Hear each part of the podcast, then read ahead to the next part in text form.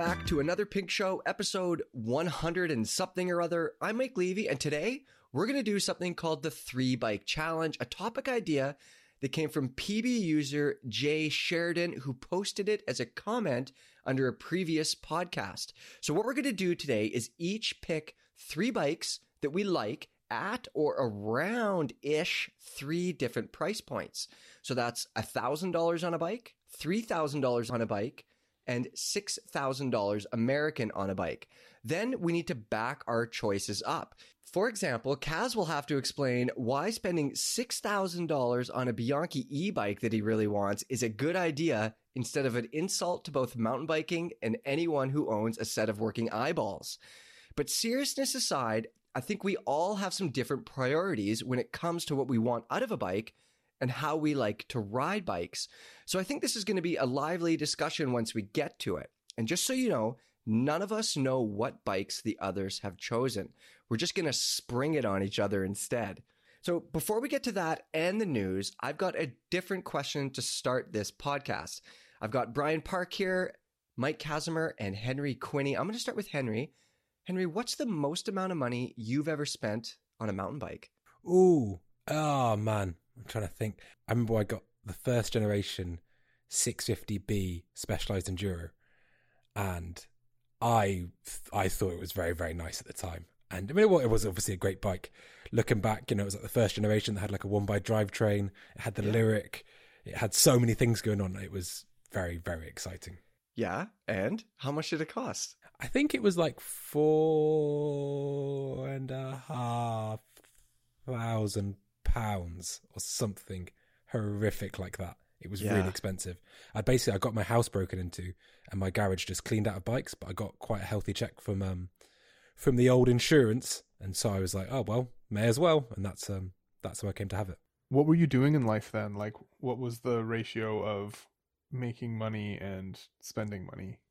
Uh, very same as always. Spending a lot of money, not make not making very much. That's just uh, the equilibrium I strive for. and uh, you know, I was working in a bike shop, and you get pretty. I mean, you work for minimum wage because you get, you know, discounted bikes. And it's funny. I remember I used to work with this one guy who only worked Saturdays, and he worked like a real job. Like he got paid like you know a proper salaried wage from an office job and then he just worked saturdays in the bike shop and i was always like so annoyed because he got the same discount as me but i spent 40 hours a week working for minimum wage and he didn't you know? But he would save like thousands of pounds a year in bikes. So i think i got that one slightly discounted but i think at that time i was only in the uk for a couple of months so i got helped out but not not by it wasn't full trade because i literally just swinging by a bike shop to work there for a month or two. Yeah. That's a good strategy though. Just do just do a single day oh, a yeah. week in a bike shop? Totally. He got new bikes every year and then, you know, did the whole kind of buy them at trade, sell them for maybe a slight loss, 50 bucks or something end of the year. And so basically, him working in a bike shop, the wage wasn't the thing that paid him. It was like the five grand in savings he got every year. yes, exactly. yeah. So it's obvious that we've all been in the industry for a while and we could get discounts on bikes and parts and that kind of stuff. That's it's not a secret. But I want to tell you guys how much I spent on a bike before I was in the industry. The most embarrassing part about this is that I got a job at a bike shop about a month after I purchased this bike at full retail price.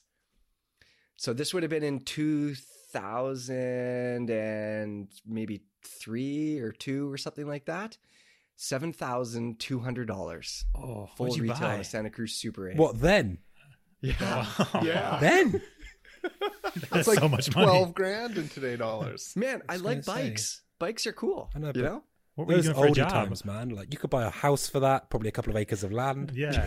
I was I was working at a at a um tra- truck trailer manufacturing plant. I was building the walls for semi trucks, and I, I was I making were, decent money. Yeah. I thought you were trying to find a way to say like, "Oh, horticulturalist." yeah, I was farming.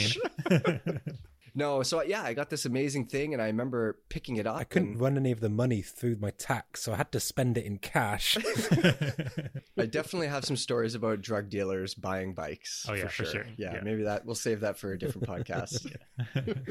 Brian, what about you? If you think back to hmm. Grom Brian before industry days, I know you've been doing this forever, but did you ever buy a bike at full retail?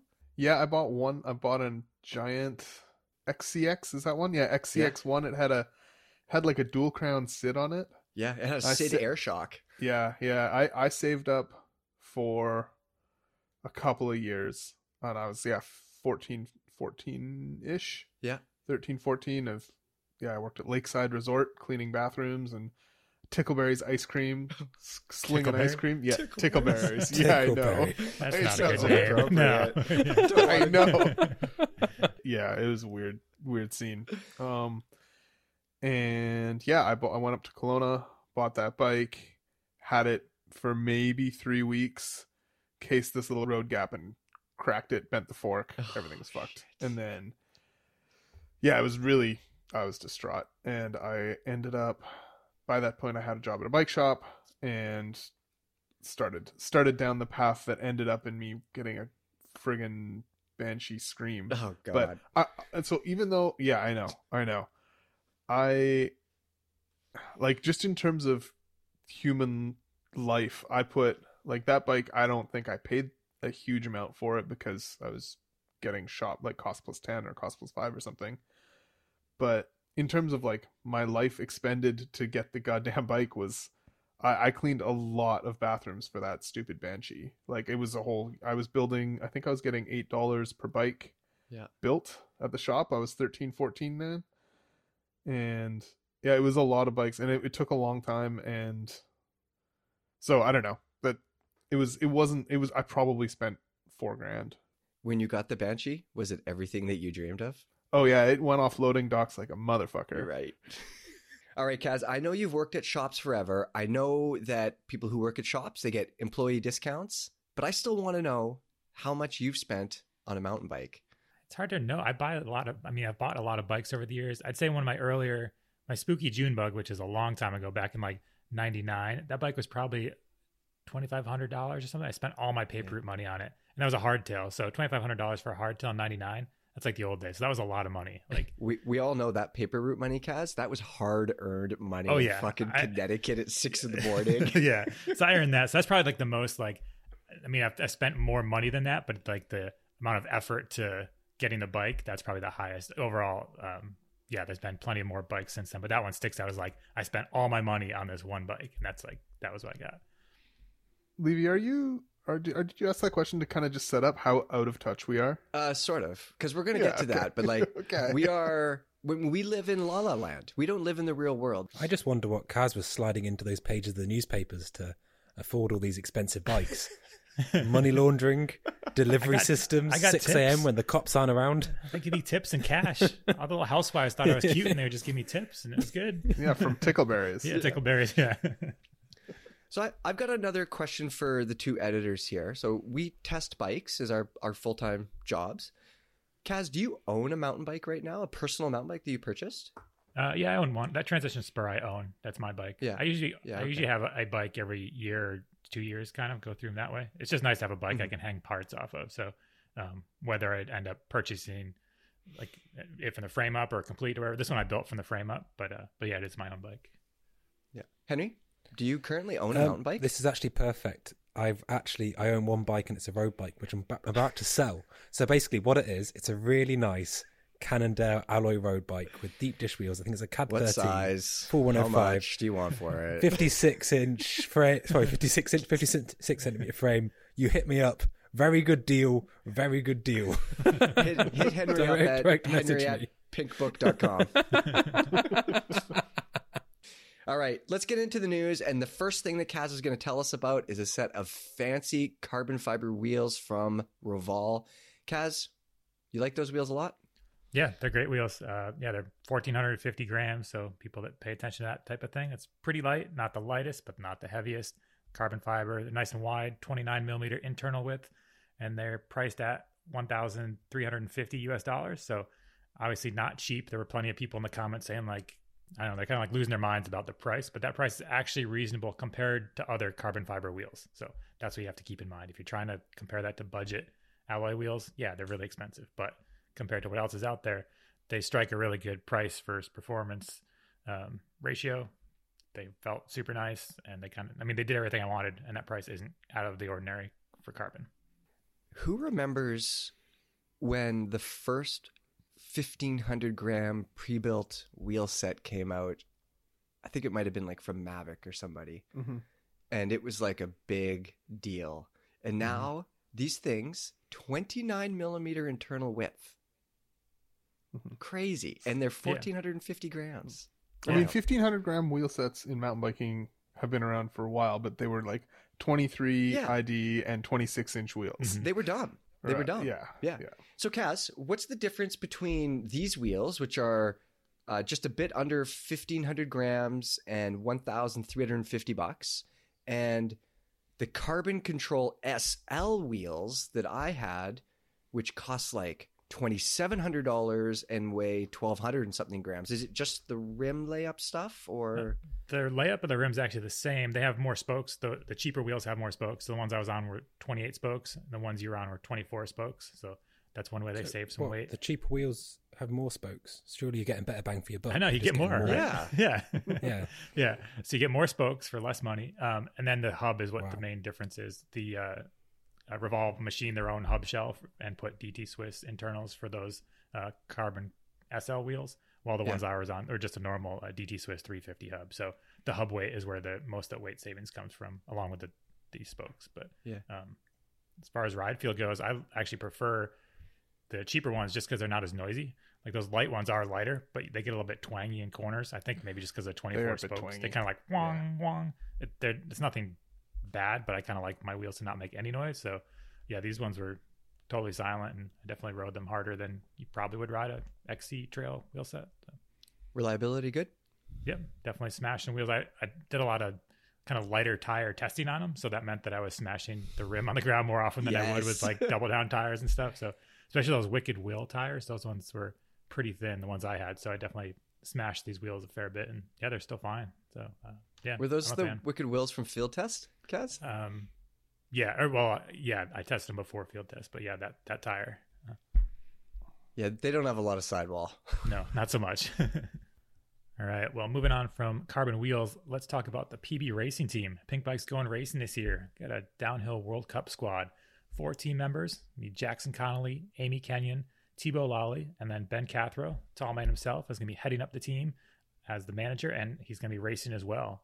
Um, a pretty good list of sponsors, and Santa Cruz is going to be providing the frames, some Continental tires, Shimano drivetrain, Adidas 510 footwear, get some reserve wheels on there, Dharco clothing, bluegrass helmets, DD and the cockpit parts, and then of course Pink Bike and Outside are the other backers. So pretty good list. Um, there's a couple of components still to be taken care of. We'll probably learn about those in the future, but yeah, it looks like a solid team. And we should also mention that Henry Quinney is going to be the mechanic.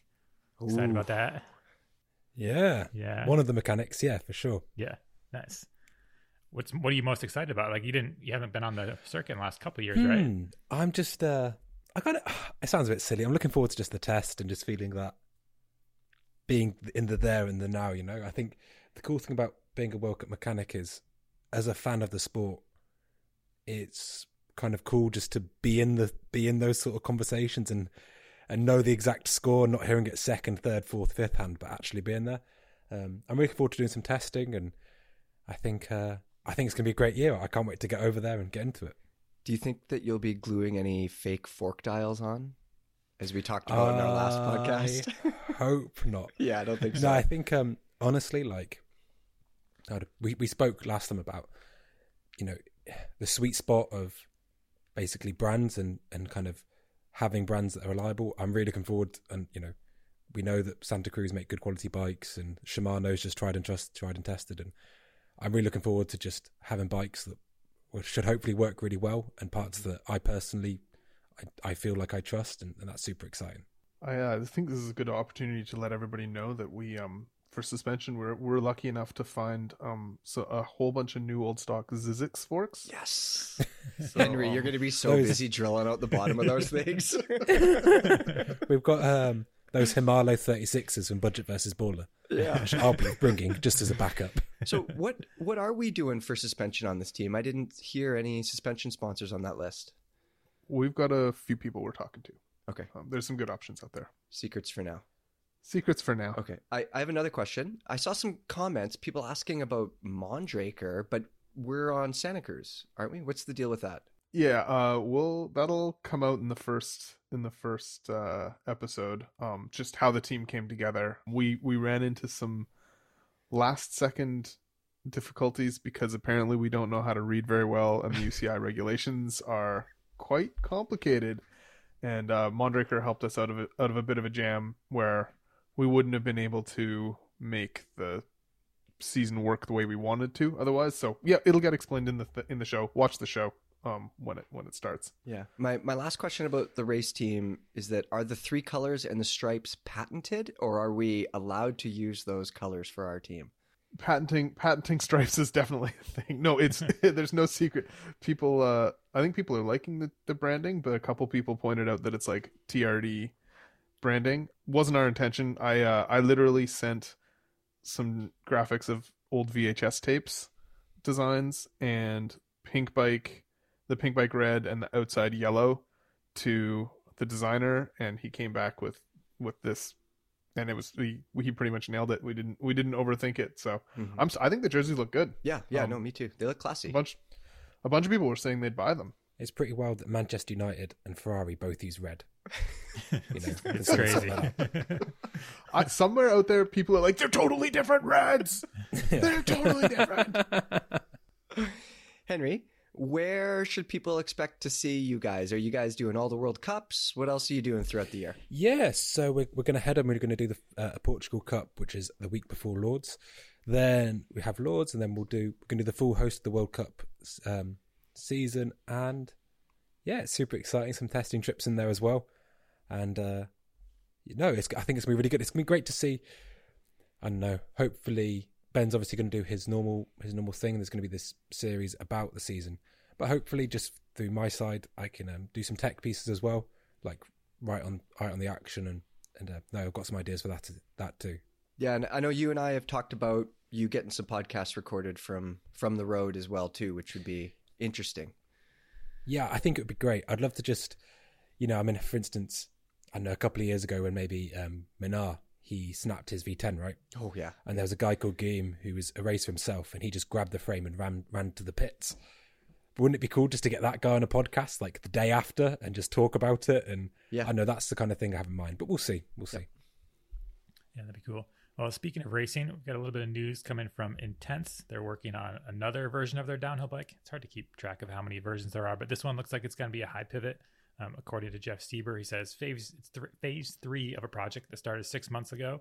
Uh, they've been doing some benchmarking, and it's the start of the next generation IFR DH rig. He says, "Stay tuned for more toys for the boys." Yeah, I mean, it's not surprising that another company working on a high pivot did this take anyone by surprise. Here's a question. They are be- working this high pivot. They're working on loads of bikes.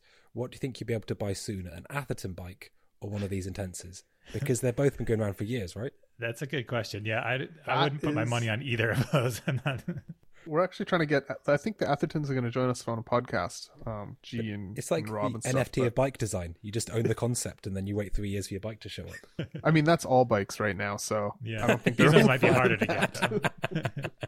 Do you guys think that we are starting to see bikes made for a specific purpose converge on a certain design that works best for that purpose? Like if you look at motorbikes, you see a lot of dirt bikes, you know, single pivot, little linkage under thing.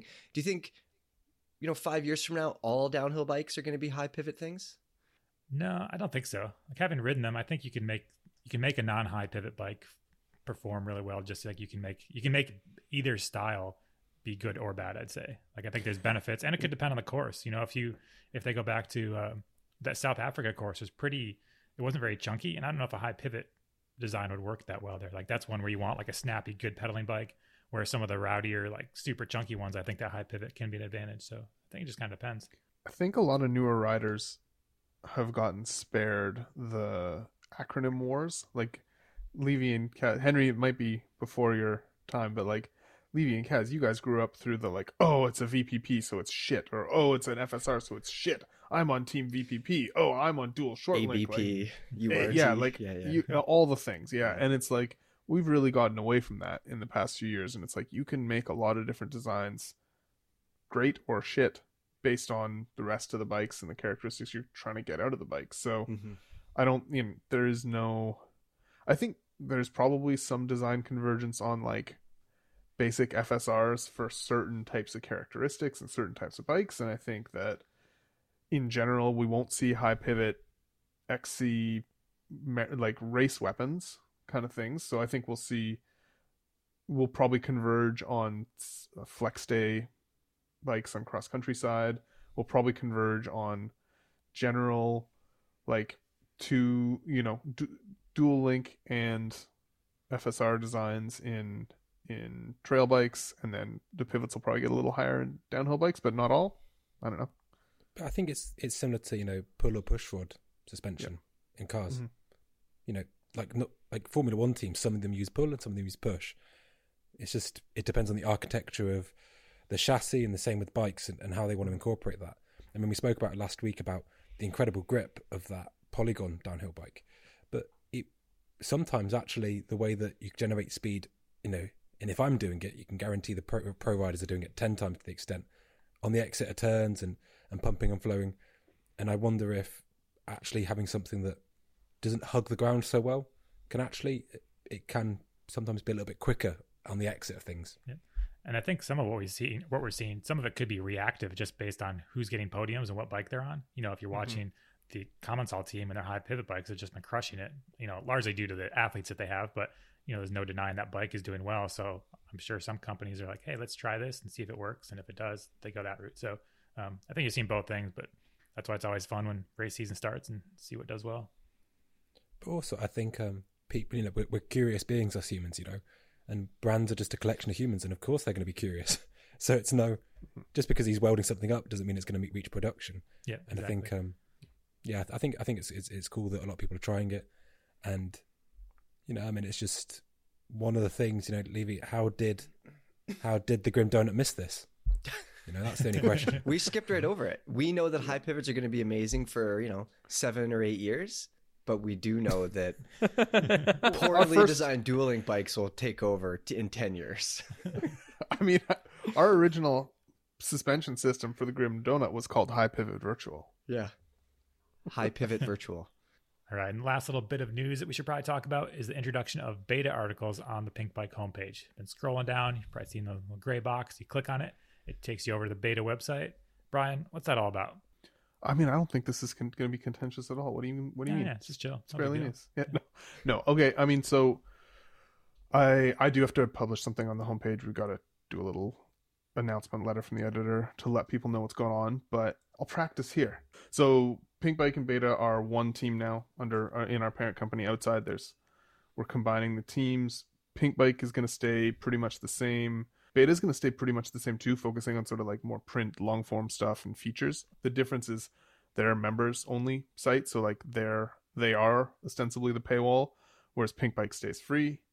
Beta stories will be on the homepage and they'll take you out to the out to the beta site, but all the usual, you know, news, racing reviews, comments, user stuff, Danny MacAskill videos, etc., will stay free on Pinkbike.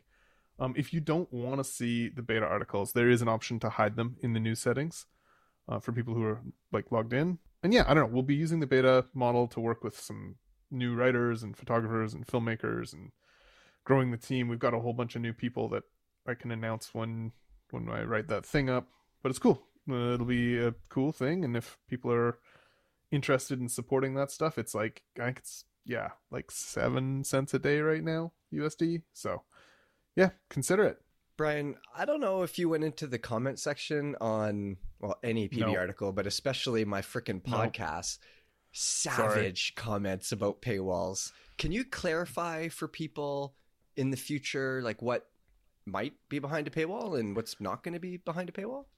Yeah, sure. I mean, there's so big picture Pinkbike like is going to have the same resources or more resources for the public side, and Beta will have the same resources or the more more resources for the membership side. What's really changing is that Beta is going from 30% paywalled to 100% paywalled, and Pinkbike is going from 0% paywalled to 0% paywalled, but there'll be some paywalled articles shown there and like promoted in it. Yeah, big picture, important, popular sort of general stuff. All the big stories are going to still be on Pinkbike, and we'll use beta to have all them like more narrower, deeper types of things. So, you know, and I should say, like full disclosure, we we have a ton of stuff to learn about membership.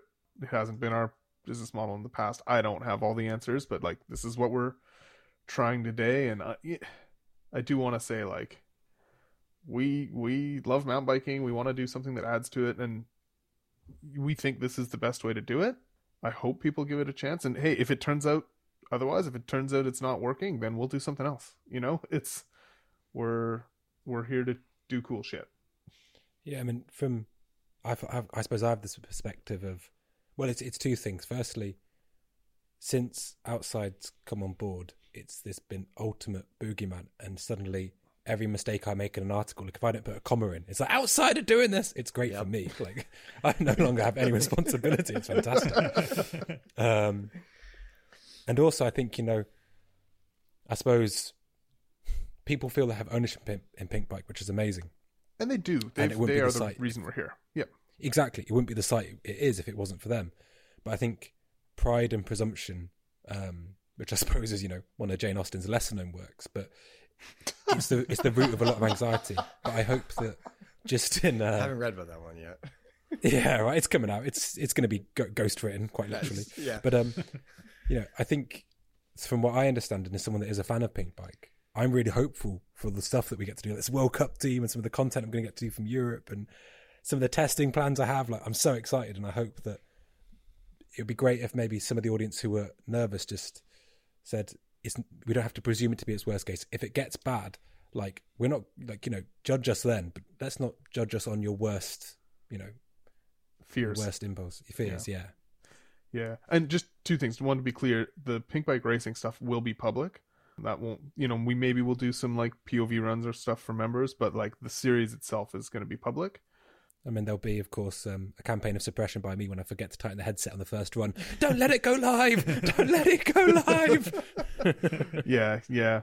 And then, yeah, I think you said it right, Henry. It's, it's, I think one of the things for me that I'm excited about is that there's, there can be like a hollowness to being driven by the, by the tyranny of the majority you know, some of my favorite stories aren't the ones that succeed from a numbers perspective, and we'll get to do more of that on beta. And yeah, I don't know. I just I do like the idea of the membership model for some of the things we do working directly for readers who support us. I think it's going to help decouple ourselves from the perception of bias in some cases, and yeah, I think it'll be all right. I like when you said um, stories that don't do well from a numbers perspective. It's only a webcam, but I swear you looked at me. I swear we made eye contact, looking right into my soul. Oh. No, actually, if we could just get more, more like hate clicks about cable routing, that'd be great. speaking speaking of hate clicks, I definitely will say that I was pretty bummed about the comments.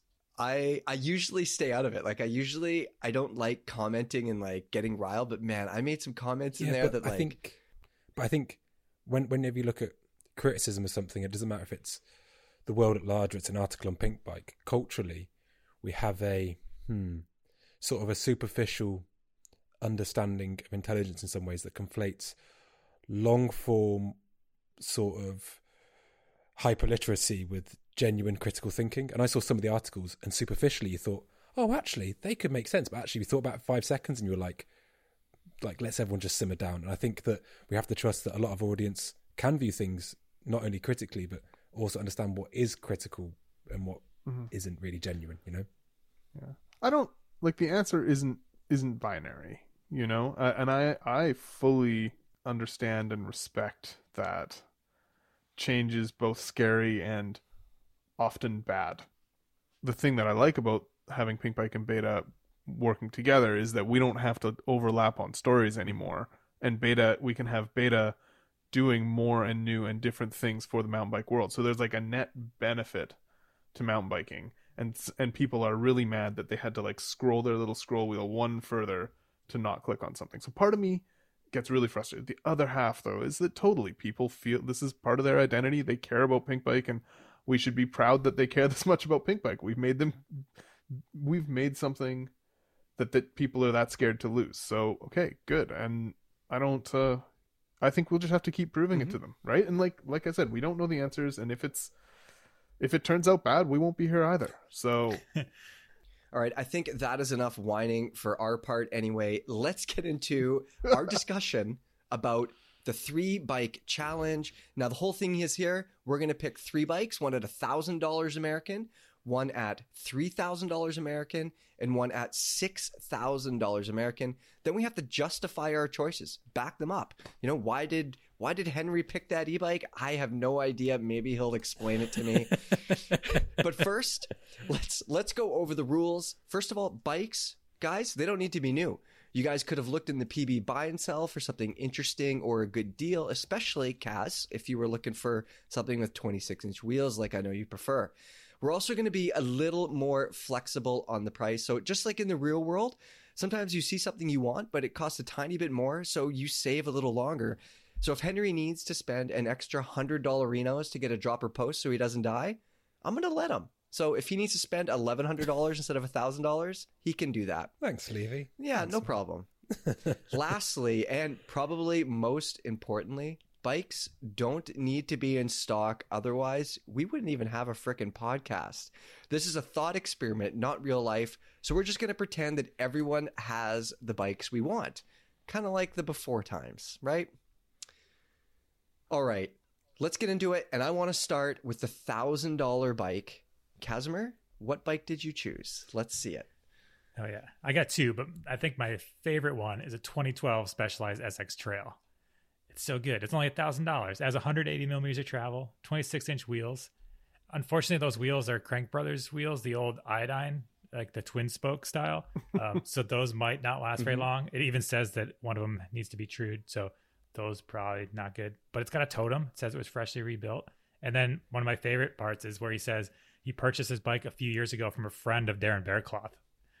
I like that. Oh, shit. Yeah, it's, Berrecloth's So friend's wait, bike. Is it Darren's bike or not? No, it's a size large, so I'm don't think Darren. Yeah, Darren, I don't think rides a size large, so it's his friend's bike. But I like that That's he a good tossed Darren's name in there. Yeah, I from now on will note that I have once spoken to Greg and Minnaar in all my bike lists. right. Yes. It's so good. I think it's a good tactic. Acquaintance of. Yeah, Oh, Kaz, I, I, I have questions for you though. yeah. Kaz, I got I got questions. I'm sort of surprised that you went this far back because you're compromising on the geo. Wouldn't you prefer like like a new Mhm. thousand dollar hardtail has better geometry than this old specialized? I loved this this Maybe. bike when I yeah I had one of these bikes and I loved it and it was fine back then, so it would still be fine now. Even though I've ridden all these new fancy Is- geometry it- bikes, like I could the things I did on Yeah. it back then, I could still do them now. So I'd be all right. I'd put a dropper post on No. I don't know. it. Get me one, I'll Are show you. so, Kaz, is it safe? To, is it safe to say that your choice for the thousand dollar bike is not gonna? You don't think you can get a bike that will fulfill the like your modern needs as a modern mountain biker, and you're getting more of a nostalgia sort of fun toy type no, thing. I think this would better suit my needs than getting some hardtail. Like I want a full suspension bike, but for a thousand dollars, you're not oh, gonna. really? Okay. Huh. Yeah, I just don't. I mean, hardtails are fine, but That's even the like, opposite of what we always tell people. I don't tell. pe- I tell people. I don't know what I tell people, but on this one, I just want to tote him again. and nostalgia definitely took over. You're like you're like somebody up up in court being like, "I didn't kill him, but if I did kill him, this is how I'd do it." Yeah, Like, exactly. Jesus. it's just like give me flashbacks. But I have another bike too. The, So the OJ like- tactic, nice. Yeah. So this one would be great. This is actually my top pick. But my second pick is a hardtail. I found a 1991 Gary Fisher Pro Caliber custom build. Oh, sick. Somebody powder coated it. It's got kind of like a bass boat sparkle finish, and it's got like some newer stuff and some older stuff. It has a disc brake in the front and then a V brake in the rear because those bikes didn't have disc brake mounts. It's got XT hubs with some like 317 rims, Mavic rims, or 717. Chris King headset. Chris King headset. It's got a box two x nine drivetrain. Like it's got it's a funny mix of like new and old stuff, but I would ride this bike. This would be my like I wouldn't ride it like I would ride that SX Trail. I'd have to just kind of cruise around. I don't know if those frames can how long they would last, but Kaz, that SX Trail, I'm looking at it right now, and it looks like nothing but trouble. It's from 2012. It has Crank Brothers wheels on it. I already And-. I know, I know. Leave it alone. It's special. Yeah, I just I don't think this is a like if you came to me as a friend and was like, "Hey, like you're not in the mountain bike industry and you're thinking about getting a new mountain bike for a thousand dollars, do you actually like? Do you think this is a good purchase for somebody? I would try to talk the guy down to 800, and then I think it is. I would try to guy. I would try to talk the guy down to 100. no, it's all right. Like the wheels would probably be the issue. That's really the issue I see.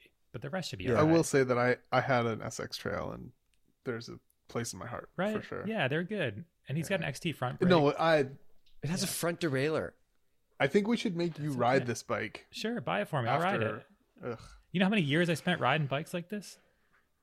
Robin, we need some money for. Never mind. Just don't ask Robin. Yeah, it's, a thousand It's bucks. important. It'll be fine. I would ride this bike. But my Gary Fisher I put in there is special too. So PB user Froth Monster, if you're listening to this, maybe you should send Kazimer a message about your about your 2012 SX Trail because he is interested. Trade you a PlayStation game for it. Henry, what did you end up with for a thousand bucks? Well, I went down a slightly different road. So, a lot of these bikes, I was looking, for instance, I was thinking about getting like an entry level, something like that. I know BMC, for instance, do alloy hardtails, which are quite racy, even though they're reasonably progressive.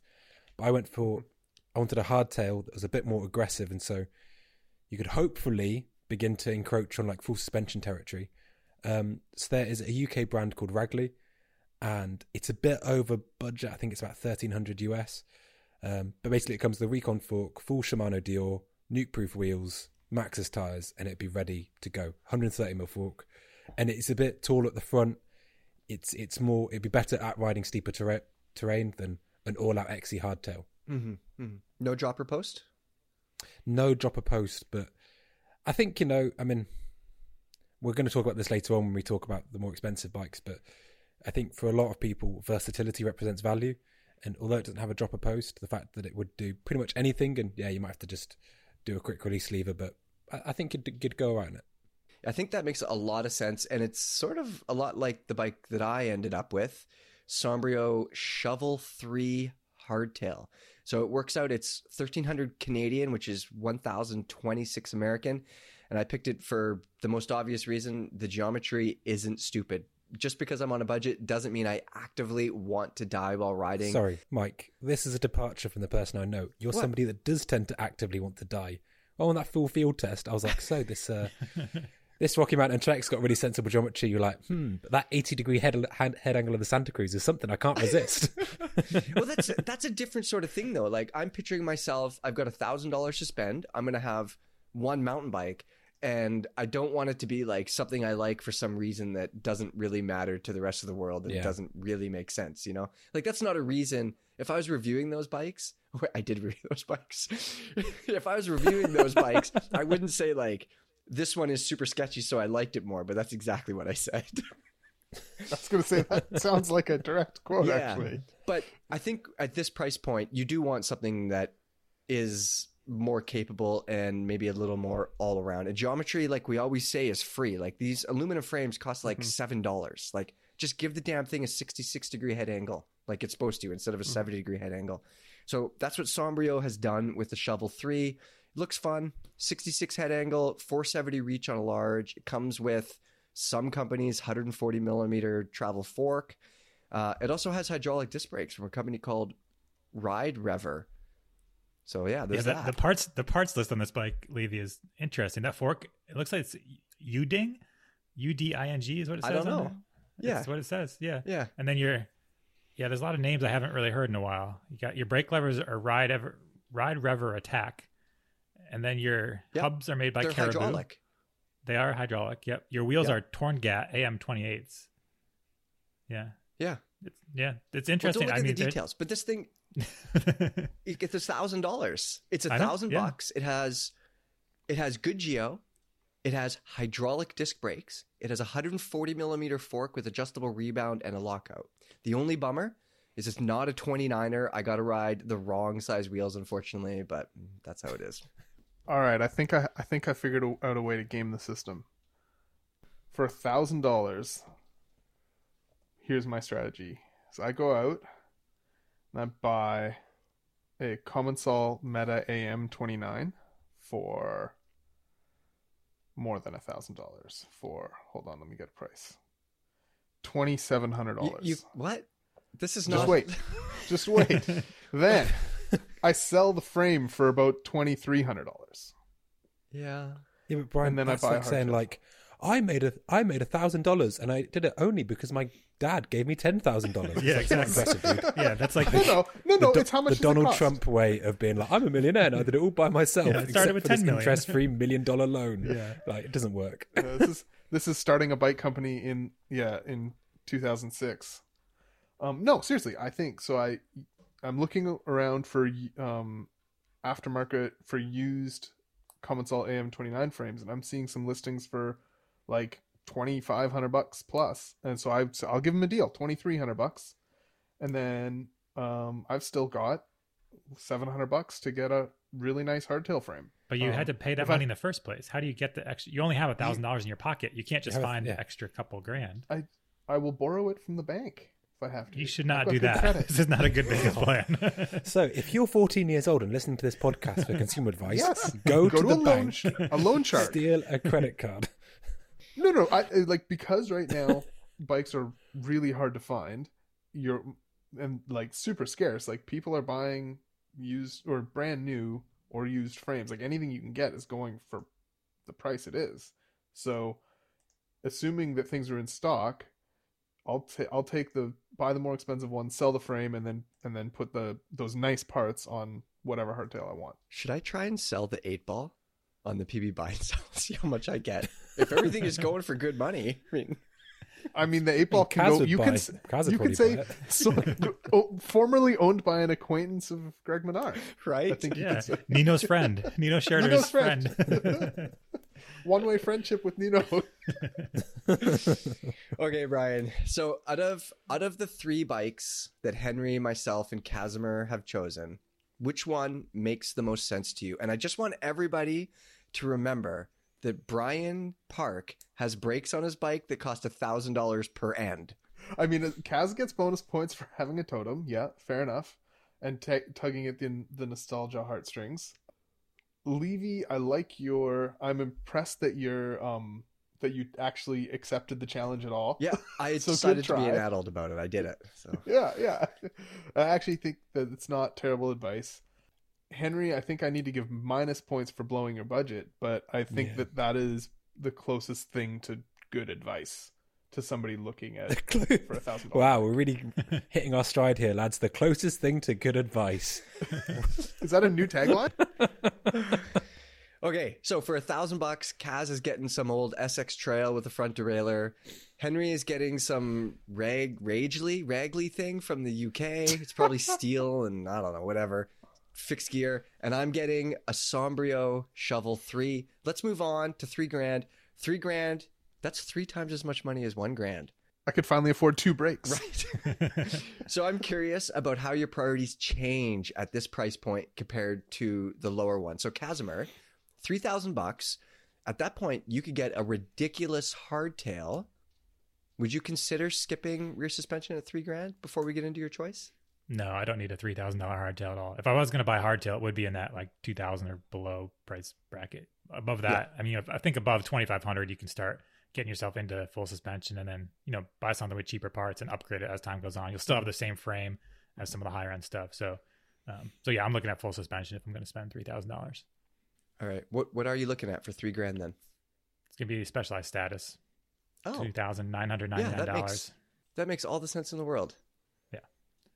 At this price And point one of the things yeah i mean just work like that's the thing but it has a dropper post Yeah. like 3000 is like there are, you can still find some bikes that don't have dropper posts at this price point and also sometimes the front suspension like the, the fork there's obviously the, like the fork this one has the fox with a rhythm damper and i think that works really well and i find Yeah. that some of the lower end RockShox um, forks don't feel as good as the you know entry level fox stuff so basically this one has suspension that works the drivetrain it's not my favorite. It's got an NX drivetrain, but again, it can be upgraded and it does shift. It's just not the best.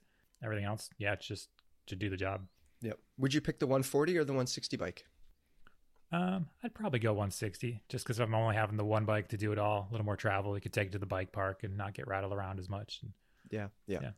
Interesting that you say that too, because this is at this price point, you could start getting into like some more specialized things. Like it, it makes sense to to pick a bike. Like if you're a cross country racer, Not you don't mean the brand. no, not the brand. Like yeah, a, a more yeah. purposeful bike, more purposeful bike, I should say. If you're spending, you know, two grand, you're kind of looking at like trail bikes. Period. Like they're all just trail bikes. But once you get up to three, four, five more money, then you get into some things that are more purposeful. Like if you wanted a cross country bike, you can get an entry level cross country bike or a, you know, that kind of thing. So, Henry, did you go that route, hmm or are you still thinking more well rounded for three thousand dollars? Uh, well, I think it's, it becomes basically. I've got it to three bikes, all of similar. So I think there's the Giant Trance X 27.5. It goes down to 63.8 degrees in the head angle, should you have it in a slacker setting. I think it's a really, really good value bike. You know, I think it's sort of, I don't know, alloy frame, sensible parts, Shimano Deore. Mhm. It's got a Yari, which is a perfectly good fork with like upgrade potential down the line should you want to, and it comes in at 2800 US. So I mean, it's it's pretty good value. The other bike that I kind of thought of would be the Commensal Me- Meta TR. Now that bike comes with a Revelation, which is I suppose the small sort of chink in its armor, but again alloy, sensible geometry, and um, and if you want to go ride something gnarlier, it's going to be really good. But also, I think it's actually going to for your your kind of audience that wants a three thousand dollar bike, it's going to do everything from sort of aggressive cross country all the way up to you could ride proper enduro on that. For this price point, I immediately just open Commensal's website and Vitus's website. Well, this is the thing. Oh, okay, the Vitus so- is. I didn't think about Vitus. Yeah. yeah, Oh. I am. how to put this? So I thought I'd go straight to the German, the German brands, right? Yep. You know, the German brand tends to put more of an emphasis on componentry. They're often very good value. Your friend Canyon. But you know, well, this is the thing. Like, I just want to look at the bloody bikes, but the whole website is just this. It's so hard to get to the bikes page, and it just feels like you know a graphics design company that got out of hand at a Christmas party and started making bikes at some point. It is so hard to get past the concept of what the bike is and just see the bikes. So I went on a couple of them, and I just gave up. I mm-hmm. just, I just couldn't even get into it. Hey, just imagine that you you're a consumer. You got three grand to spend. You're pulling up. You're opening tabs, checking out everybody's website. You got you got a hundred tabs open. You think you want a Canyon. You go to their website. You're trying to find this bike. You get frustrated and you just leave, and then you spend your three grand at Vitus or something instead. I can absolutely like the, for instance, the Commensal site is just bam done, simple.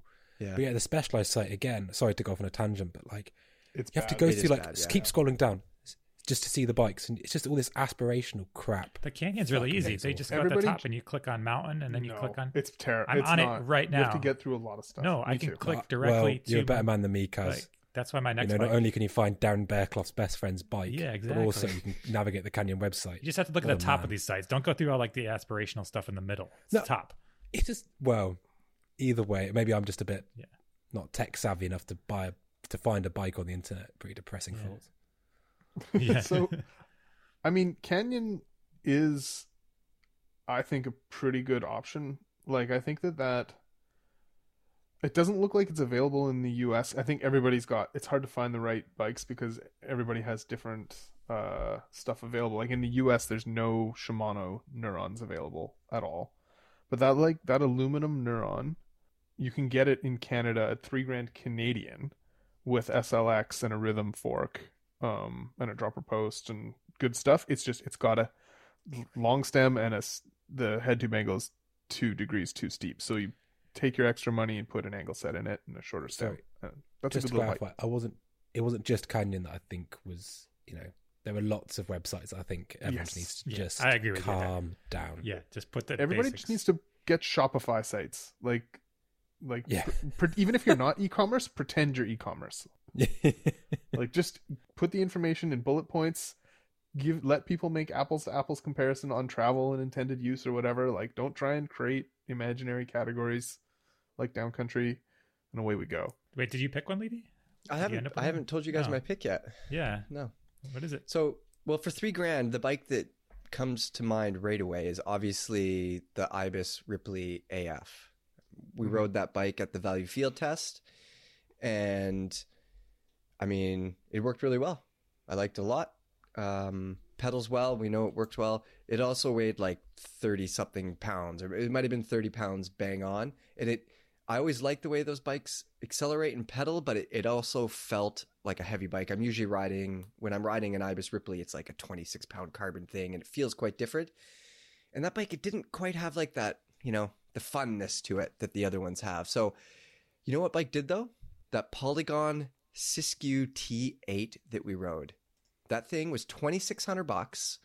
Uh, great geometry and more importantly, great suspension and more well rounded. So I think at three grand, I wouldn't try to go more specialized. Like I wouldn't three grand. I'm not looking to get a light, sporty Mhm. trail bike because you're you're you're not going to find that. You know, three grand. I think I still want to be well rounded, and that Polygon Siskiyou, great suspension. It has a Fox rhythm fork up front of some sort and a Fox shock in the back and very active suspension. The only bummer is uh, it pedals like a downhill bike, and a small part of me dies every time I need to use the pedal assist switch. But that's that's what I'd have to do. And the brakes, the brakes are scary, but I'd have four hundred dollars left over, so I could either spend that, I could either spend that money know- on Monster, or I could get new brakes. You know, when someone, one of your friends meets somebody and they say, "Oh, they're amazing. Yeah, they're a convicted felon. Yeah, they they pawned my TV for drugs. Yeah, you know, what I mean, it's like, oh wow, shit. They sound special. but they're so they're so good looking. I think the brakes can be sorted out with big rotors and different pads, probably. I would imagine, and I really enjoyed how that bike rode. But it's interesting that because I was speaking to a product manager this week about entry level sort of full suspension bikes. And I was testing a bike with a review will come out shortly. The bike is very good, but the damping tune isn't enough and the brake pads are too soft. And the damping tune is, you know, it's, it's obvious about sort of riding harder. You want a firmer damping tune, maybe a, a, someone that's, it's their first full suspension bike. It might not be such of a concern. But he was saying that with the soft brake pads, actually, they do it for well, the, their feeling being that for beginners that are really beginning to modulate their brakes, who may not have had 200 mil rotors on Yeah, a front brake bullshit. before. And I believe, That's not a good. yeah, I, I kind of think it's the cheapness aspect, but it was an interesting point because they're quiet, which is, is good for a lot of people. Because if you're if you're spending 90% of the time on your brakes at 30%, they're just going to make a lot of noise. With soft brakes, soft brake pads, they're going to be quieter. There are there is a there is a bit of nuance to his argument. I just find it obnoxious that oh you're quote unquote only spending three thousand dollars on a bike, therefore it should it's entry level and you're a beginner. Like no, that's three thousand dollars. Like No, I mean, I, I, I agree with you. I mean, you know, you have a bike that it's like, we made the most capable bike possible. It's like I said, we made this amazing car and then we fitted drum brakes in it. Like, oh, for fuck. you know, like, but I do kind of understand both sides, even though I think it should have metal brake pads. I think I think, but I would disagree and say a beginner should be able to learn how to use metallic brake pads. It's not like a crazy difference. It's not like you're grabbing a set of like 220 millimeter Trickstuff brakes Yeah. and kind of you know like they're it should work and then they last longer too. So your cost savings if you have metallic brake pads, those are going to last longer, especially in the wet. So I wish all brakes would come equipped with metallic and resin could just die, but it's not happening. I probably shouldn't say this in case it doesn't happen, but along this same vein, in the near future, we are going to have a, a product manager on the podcast to talk about specking bikes. We're going to ask him questions exactly like that. Like, what the hell are you doing with organic brake pads on your bikes? you know, so I can't. I, I cannot wait. He might have some good answers for us. So let's move on to our next price, which is a hell of a lot more money. We're going to really go all out. We're going to spend $6,000 on a mountain bike of some kind, which should get us something pretty snazzy. Kaz, six grand on a mountain bike. What did you get? I didn't spend that much money. It seemed like a lot of money, so I'm just going to spend five thousand four hundred dollars because that seemed like close enough. That's And I would still a have lot of money. Yeah, but then I could spend six hundred dollars on like a bike park pass, and then I'd be happy because I picked. What'd you get? the, I picked the Canyon Torque CF8. oh, yeah. Yeah, Yeah. Because I'm actually testing that bike right now, and I'm liking it more than I anticipated. It's basically the modern version of that SX Trail that I got for thousand dollars. I would say this is the new version of it. Yep. So what do you what do you like about that thing, Kaz? Why did it convince you to spend fifty four hundred bucks on that bike? Well, for one thing, there wouldn't be. There's nothing you really need to upgrade out of the box. Like it comes with a 200 mil dropper post. Um, it's got good suspension. It's the Performance Elite Fox 38, so it has the high end damper. It's got a DHX2 uh, coil shock. Let's see what's out. DT Swiss FR 650 wheels, so everything's just kind of basically bulletproof. Um, XT drivetrain, XT brakes, so it all just kind of works. And like I haven't had to Yeah, but do anything. but does it. it do anything? What it, what is it doing that you like so much that you're like Well, I would really buy well. this Yeah. bike? Well, it rides well. It just it's Oh, well, super solid. Yeah. It, this one, the one I have is the mullet setup, and I'm kind of ambivalent towards mullets. I don't really care one way or the other. Either I'd either pick 29 or mullet. It's fine with me. But um, but I'm kind of liking it. Like Mhm. it's the geometry on paper. I wasn't sure like how this bike would go. It's pretty long. It's like a 490 reach on a size large, kind of stubby back end. But um, yeah, I've been really enjoying it. So 490 reach, 63 and a half degree head angle. This is your Yeah. bike. You're going to ride everywhere. Yeah. Okay. Okay. It's got a steep seat tube angle. Like you can pedal fine. It's obviously not going to be ideal everywhere, but for Mhm. my favorite trails, it's going to be the best tool for the job. So I Yeah. think we've talked about it a lot. Like I'm obviously not going to pick this as my cross country bike, but I could go out for a big long pedal and be fine. But most of the time, I tend to pick out harder trails and things. So I'd pick Yeah. this one. Yeah, that makes a lot of sense. What about you, Henry? What'd you end up with? I think for me, getting to this price point, you can well, obviously you can start getting amazing bikes. It feels at the moment we've got a bit of um, kind of smoke and mirrors. I remember when we did that field test in the summer for the enduro bikes, there were some bikes that were six thousand US on the nose, and so I eagerly looked them up because they were great bikes that I enjoyed riding. They're no longer six thousand US dollars. Things things have changed.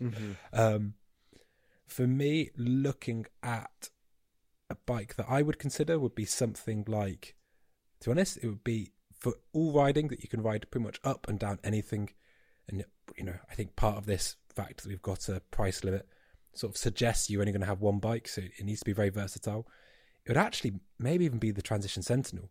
I think um, you could get a, if you wanted to go slightly over, you could get Carbon and XT for just over 60, I think like 6,300 US. If you wanted to go a bit cheaper, you go to NX, but I think at that money, like, listen, if you're spending six grand, you want a nice drivetrain in, in my in my bag anyway. Um, so you could actually get like the GX alloy, you know, for and have pocket of money to spare. You know, I also looked at the Nukeproof Mega. I really like these bikes that for the one bike to do it all. That kind of once were the sort of enduro bikes, but now they've been almost in some ways superseded in travel at least Mhm. by these super enduro bikes. So the Nukeproof Mega, I think, would be another excellent shout. You know, um, Mhm. just a sensible bike that is a couple. Of, you know, you could ride on absolutely anything, but it's not going to be so. You know, I mean, on one end of the spectrum, you know, travel doesn't necessarily weigh anything, especially when you've got the same fork and etc. Slightly different stroke length in the shock or something. But I think to have a bike that's going to be fun on trails that aren't super gnarly, it can be nice just to have a little bit less sometimes. It's interesting that this is the first price point where there's mostly like dealer wholesale bike shop brands. Yeah, I suppose. I don't know. I think for, I mean, maybe it's me just being a bit old timey, but I think when you are spending a lot of money, it is sort of nice to go into have the have the bike shop experience, as it were. I don't know. Maybe that's me being a bit prissy. I mean, my box, obviously, I we get bikes quite often, and they just get delivered in a box, and it doesn't really affect me too much.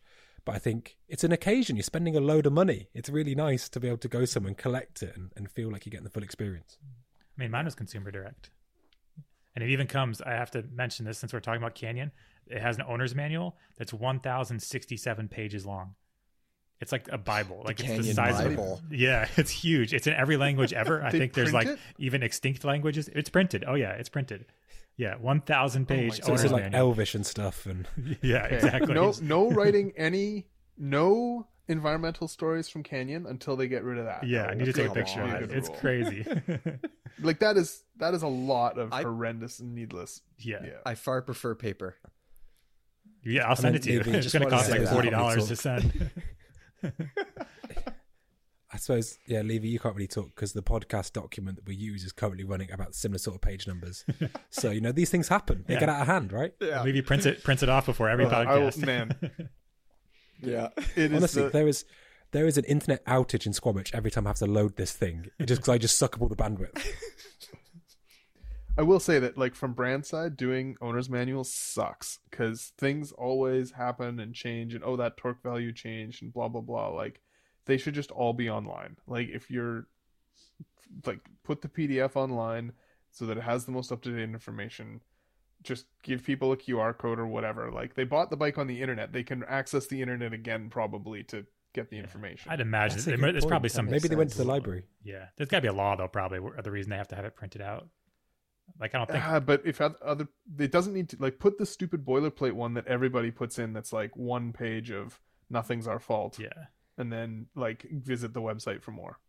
Yeah. Next thing you guys are going to be telling me that banning plastic straws is going to save the save the world, but let's move on. Sorry, turtles, I need straws. Yeah. I took a little bit different approach than you guys. I think for six thousand dollars, I want a bike that makes me feel like a superhero. Whether that's fitter or whether that's that I have way more handling skill than I do, uh, or way more courage than I do. I just think six thousand fun tokens. That's so many. Like so for me, You got a downhill bike? yeah. well, I looked at a six thousand dollar Stumpjumper because that probably does make the most sense, but it's also it's boring because it's the most obvious choice. Mhm. So then I looked at two bikes. I narrowed it down to an Element. I forget which model, but it was about fifty four hundred dollars, and Santa Cruz's Blur TR. Wait, what? No, Levy, you just said what? No, What? you said earlier on that you couldn't have a bike because it was sketchier. Well, yeah, now that was I'm gonna be changing my mind. Oh. I'm changing my mind. This is a fast Oh. bike that I could XC race on, that I could do long rides on. I do the TR, so it would have a 120 fork, 115 uh, rear end. I realize that, you know what? It is not nearly as capable as that element. 100%. Here we go. Oh, it's just say I've got deja vu. Yeah. We've done this before. We've been here before no, for sure. no, no. Well, you guys Oh, just picked no. normal bikes. you Oh, guys picked God. you guys picked like mountain bikes. Wait, how and is your bike not normal? You picked a Santa Cruz Blur. It's about as normal as it gets. It's just It's a super. It's It's, like- a super short travel sporty bike that's going to make me Ugh, feel no. fast and good I can't do it. I can't do Until it. we There's go ride Levy said, Gargamel again. I like to do the to walk. I'm not. It's not a fucking Gargamel bike. it's not for that. Just- I'll still try that. I like to do the wiring in my house myself. Just, I just, I don't, I, I don't like to know what's going to happen. Oh, I do oh, think that there's something. I do like that the narrative of it, the the higher up in price you go, like there's sort of the two options. One is you get spend more money and you get a bike that's better at more things, or you spend more money and you focus in on something. And I think Kaz and Henry have spent more money to get a more diverse bike, a more adaptable bike, and you've spent more money to get a more focused and purpose purposeful bike. I mean, I bought a free ride bike. I don't know how diverse and adaptable the torque is. Like, it's Eh, I mean, you can still get up and do the things, and you made a point of saying yeah, you don't want to like be limited. You can still of do big days. it's still just as purposeful as the Blur Yeah. TR is. Yeah. Like, if you took the, Well, the don't know. scale of terrain, like the Blur is like your XC trail thing, and mine is like the enduro free ride thing. They're just kind of Right. Okay, so you did free spectrum. ride. Levy did XC, and Yeah. Henry's the one who did didn't choose the Spire. yeah. you regret exactly. that now, Henry? yeah. Just every every atom of restraint in my body was just don't do it. but all of you guys got carbon bikes. uh, yeah. for For six, six grand. grand? Yeah, I'm not sure I would. for six thousand dollars. Yeah, but Brian, you're the man that's bought the old hernia herniator, that bloody hardtail of yours. I want to make it as capable and as uncomfortable as possible. Like what? I mean, I think the point we already have to go into all these things with saying don't do what Brian does. Like Brian has terrible ideas and taste. Who's making a six thousand dollar aluminum bike that you like besides Commencal? I was gonna say I assume Commencal does. Yeah. I mean, they're like it's just go ahead for for value. Commencal, maybe Canyon. Then I think that I like I like the travel range. That sort of 130 to 150 type thing. I think Canyon has that Neuron. Very all mountain. Um, Sub Duro, I was thinking. I mean, you could get the the uh, Stumpjumper Evo. That's what Sub? Jumper Evo would be really high on my list. Yeah. That's fifty six hundred. So you'd be there. Oh. But then for three hundred dollars less, you could buy a carbon fiber Canyon. So Yeah. For I mean, I'd rather have I'd rather have better suspension Guys. than a carbon frame. this is this is getting pretty watered down now. I'm gonna delete the last five minutes. Don't worry. That's probably good. All right, that is enough talking about how we'd spend money that we don't have. Let's wrap this up with comment gold. This was posted by PB user Map Guy under our podcast where we talked about going to press camps, which is episode 102. Kazimer and I, we basically just complained and moaned for an hour and a half about having to travel and ride bikes for work. And Map Guy says, sounds a lot like these are depress camps. Wah, wah, wah. That is it for our three bike challenge episode. I'm not sure how well we did or if our choices made any sense, but I'm sure that you guys will let us know about it in the comments and put your three bikes in the comments as well and tell us why you chose them. We'll see you next episode.